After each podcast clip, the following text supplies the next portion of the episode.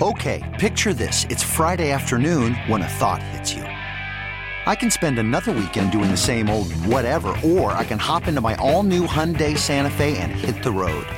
With available HTRAC, all wheel drive, and three row seating, my whole family can head deep into the wild. Conquer the weekend in the all new Hyundai Santa Fe. Visit HyundaiUSA.com or call 562 for more details. Hyundai, there's joy in every journey. Presented by T-Mobile, the official wireless partner of Audacy Sports. With an awesome network and great savings, there's never been a better time to join T-Mobile. Visit your neighborhood store to make the switch today. All right, we are back. Jace Frederick is on hold, but Jace has to hold on because CBS Radio has let us down two times now. Two times we thought they were either going to go to Donald Trump or that in their news report it was going to be Donald Trump saying that he is right. So we have the clip. So why don't we play the clip just so everybody can hear it, just so we know like, we weren't making this up. This is really happening. In order to make America great and glorious again, I am tonight announcing my candidacy for President of the United States. So there you have it. It's it, it's a thing that's going on. Uh, basketball is what we're going to talk about next, though, with uh, Jace Frederick. So there's your lead in, Jace. How are you? I can't believe it just got put on hold for Donald Trump. Well, you know, look, I mean, if CBS had held up their end of the bargain, CBS News was supposed to just play it, uh, and then we, we were going to give it to everybody, and then we were going to come back and talk basketball. But then they talked about some other thing. So anyway, uh, what's going on, man? You been good? How you doing? Haven't seen you in a while. You're covering yeah. basketball. I know, I know. I'm doing the whole basketball thing. You're doing the whole football thing. Those worlds don't collide enough. Um, I'm good. Um, I'm better than the Timberwolves. I will put it that way. I just went on a rant in the last segment about how, like, at some point, these players on the Minnesota Timberwolves have to decide that everything can't be your way all the time. Anybody who has siblings, are you an only child, Jace? Do you have brothers, sisters? I have a, an older brother, four years older. Okay, all right, then you get this. Then you get this. Anybody who grows up with siblings understands you don't always get what you want because sometimes your older brother needs something, sometimes your younger brother needs something, and you're taught that by age like four. Someone needs to tell the Timberwolves and Anthony Edwards and Karl-Anthony Towns this cannot always be every single thing in the entire world that you want. You're going to have to sacrifice a little bit for your teammates to play together as a squadron. Is that so much to ask, Jace? I think there's that. Um, and I don't think, even I think as those guys try to wrap their heads around that, I don't think they fully grasp what that means. Like I think to them it's like, oh yeah, I have to sacrifice a little bit. And for Anthony Edwards that means standing and watching as Karl-Anthony Towns has the ball. You know, and, and vice versa. And like you know, and and then they end up in those kind of shells, and it's like, yeah, I'm sacrificing. It's not my turn this possession, so I will stand and watch KAT or D'Lo shoot this possession, and the next time it will be my turn, and it's their turn to stand and watch me because we're sacrificing for the betterment of the team. Um, it's like no, uh, yes, you can maybe do something. You can cut, you can set a screen, you can do things that will either get yourself open or it might get your teammate open um, and create more movement and create a less set defense that you or somebody else gets to go against. Um, and then defensively, like it's not much sacrifice happening there either. Um, so there's a lot to figure out. Um, it's a little confusing why there is so much to figure out because even with adding Rudy Gobert, like so many of the other pieces were still together last season, um, and they kind of went through the same process, and now they're doing it part two, um, 12 months later. At some point, players in the NBA will have to realize, if they ever want to win, which, you know, some people do, some people don't, that ball movement is still king. And it always has been, and it always will be. When Yale or Cornell beats some team in the tournament, it's probably because the players are like 24 but it's also because they like play together and that's the only way they could possibly be good because none of them are great athletes. And when you watch men's college basketball, one dude dribbles at all the other dudes and then gets fouled and he gets 20 points a game at the free throw line. Like that's not winning. And that's what they want to do. It's like, okay, Russell just wants to take people one on one. Edwards wants to take people one on one. It results in a lot of bad bad shots. And we've watched the Warriors year after year after year with one of the greatest big man passers in the history of this universe in Draymond Green and one of the most unselfish stars in Klay Thompson, who just sets up in one spot and waits for the right pass and hits a three. Like, d- d- does Am I taking crazy pills here, Jace? Like, eh, I mean, I, I, I know that this is taught by coaches. I am not telling coaches anything. Why do players not recognize the more unselfish you are, the actually the better it is for you? Yeah, I don't know, and it's something that some guys pick up, and some guys either don't, um, or it just takes a really long time. And I'm not entirely sure why that is, and I don't know why that's been the case here with the Wolves. And frankly, like the thing that's maddening, I think, is even in the first quarter of games, sometimes you know, you can tell like Chris Finch harps on this stuff every single day in practice. He tells us afterwards how much he's harping on it. And in like the first quarter, you'll see it, like the first eight minutes or so. It's like, yes, okay, they're early actions in the offense. They're getting they're getting some flow going. They're moving the ball. There is a lot of passing, um, and there is a lot of like it's not just ball movement in the NBA. It's also off ball player movement. Um, and Minnesota is doing all of those things, um, and sometimes, yeah, there are actions to kind of initiate all of it, which I think is kind of the nudge these guys need. Uh, and you see it, and it's like, okay, here they go, and then it's and then just stalls out, and then they all just kind of like reset back to their norms, um, their defaults, and that is especially true in the last five minutes of games. And that was the one thing I don't think they ever fixed last year was their late game offense. Like these guys all went back to the quote unquote hero ball personas that so many of them have, um, and it, it hampered them throughout the year. It hampered them in the playoffs, and like even in the win over Cleveland, they went seven for 21 in the fourth with four turnovers, and it was terrible offense, and it, and it was exactly the same thing, closing time offense that we saw all last year, and it nearly cost them that game as well. So I don't know, like some of these guys, I think at some point you are who you are, right? Um, and and you can argue that they have too many guys who are like that, and not enough guys who can compensate for that and that might be an issue of this team.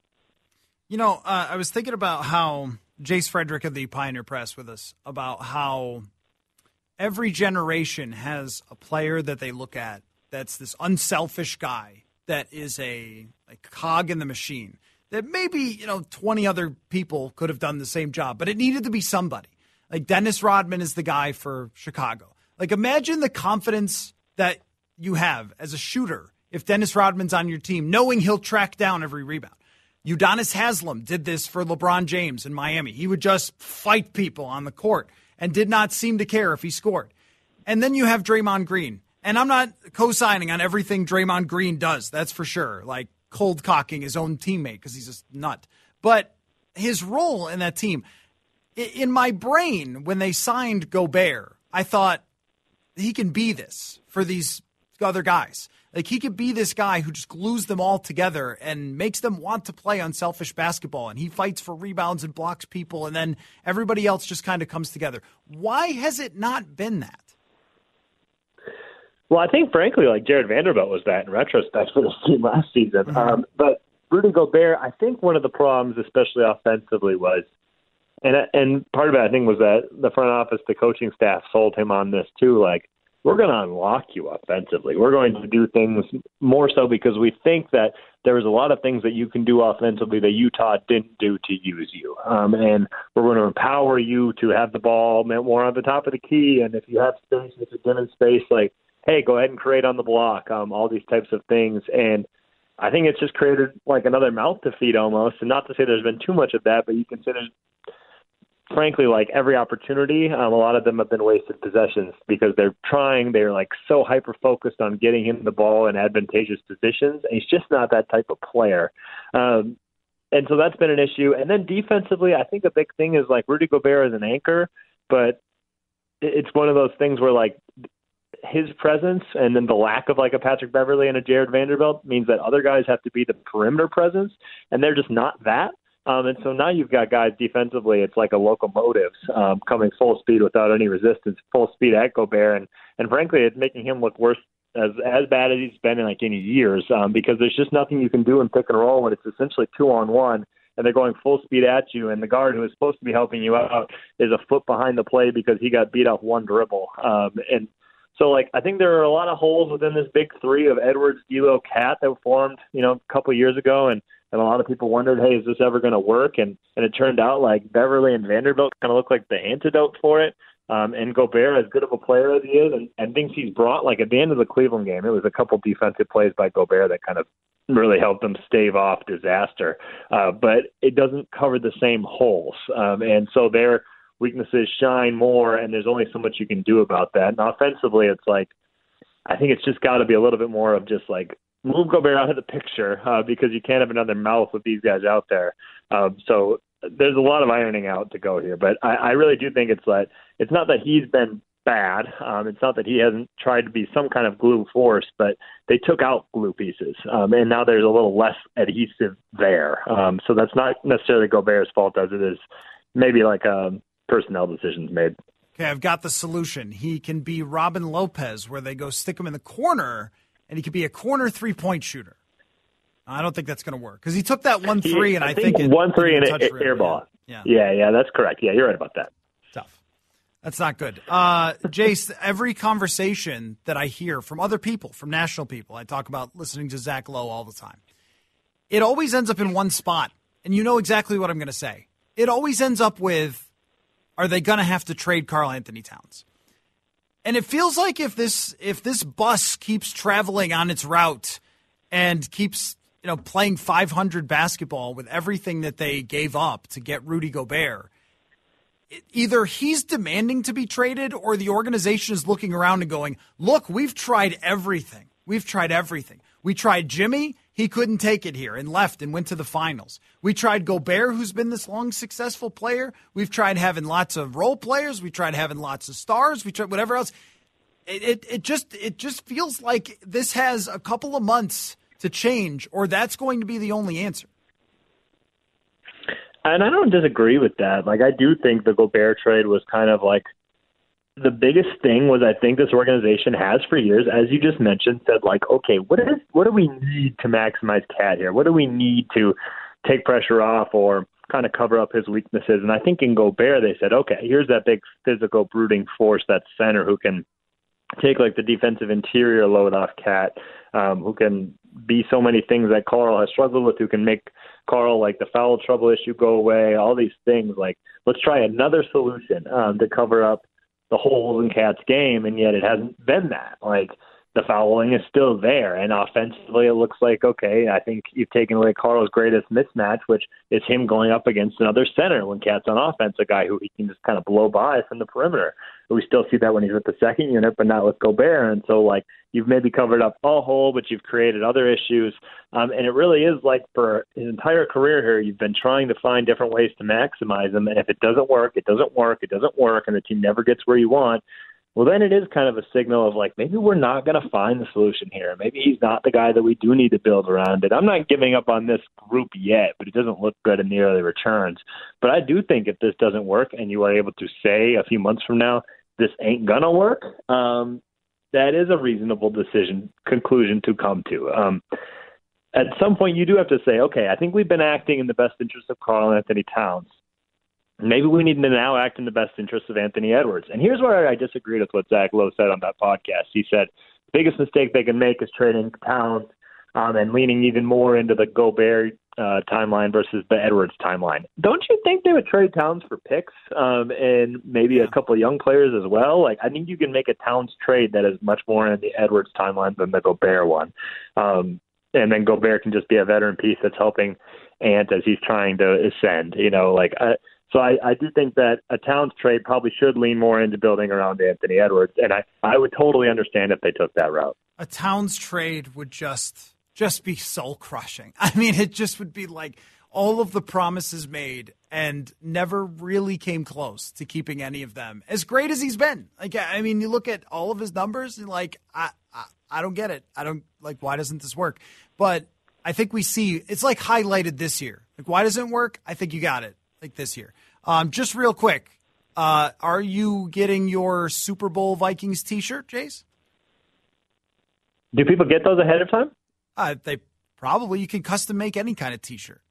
Mm, that's true. That's true. I don't know. I, I am so intrigued by the NFC playoffs, and I, I think the biggest thing right now for Minnesota is like just chasing that almighty one seed, which they took one step closer to this weekend with the big win in Buffalo and Philly's loss. But like the NFC playoffs are going to be so interesting because I think we can watch all of this go down and still not be too sure that like one is going to be that much better than seven. Yeah, so yeah, like, yeah, yeah. I, I think just skipping around is the biggest thing that anybody can do um, to increase their chances uh, to advance through this thing. I have no idea. I think Minnesota could easily drop a home game um, in the first round. They could be the two that drops to the seven. But I think that's true of anybody um, because the NFC is so wide open this year. So I'm not saying it couldn't be the Vikings. I'm saying it could be like anybody. Um, I am fascinated to watch the NFC playoffs, and here we go. But I think if Minnesota, at least if they have this moxie of every time they're in a close game, they legitimately think they're going to win because they did all season, that can only help you. Um, it, it can only put you in a position to where, like, maybe you can believe your way through it. Um, and yeah. and why not? Uh, they seem to just be getting better. I will definitely give them credit for that. So you know, no reason to, to, believe in somebody else more than them, I think, right now in this conference. It is more up in the air than ever, I think. Uh, Jace, great to get together, buddy. Feel free to stop out to TCO Performance Center. Just say hello. Every once in a while after training camp, we lose you for the entire NBA season. But you're doing great work covering the Wolves. Thanks for coming on, buddy. Hey, I think uh, Target Center, we can always make a seat for you. Is uh, are there seats available that I could stop by? Okay, I'll consider it. I will say there's a WCCO radio seat next to me that is often empty, and I mean, if you're if you're here, like it, it feels like you could fit that fill that void. Okay, well they're gonna have to make me. Okay, so they're gonna have to play together some more. Thanks, Jace. Catch you later, buddy. This episode is brought to you by Progressive Insurance. Whether you love true crime or comedy, celebrity interviews or news, you call the shots on what's in your podcast queue. And guess what? Now you can call them on your auto insurance too with the Name Your Price tool from Progressive. It works just the way it sounds. You tell Progressive how much you want to pay for car insurance, and they'll show you coverage options that fit your budget. Get your quote today at progressive.com to join the over 28 million drivers who trust Progressive. Progressive Casualty Insurance Company and Affiliates. Price and coverage match limited by state law. You could spend the weekend doing the same old whatever, or you could conquer the weekend in the all-new Hyundai Santa Fe. Visit HyundaiUSA.com for more details. Hyundai, there's joy in every journey. T-Mobile has invested billions to light up America's largest 5G network from big cities to small towns, including right here in yours. And great coverage is just the beginning. Right now, families and small businesses can save up to 20% versus AT&T and Verizon when they switch. Visit your local T-Mobile store today.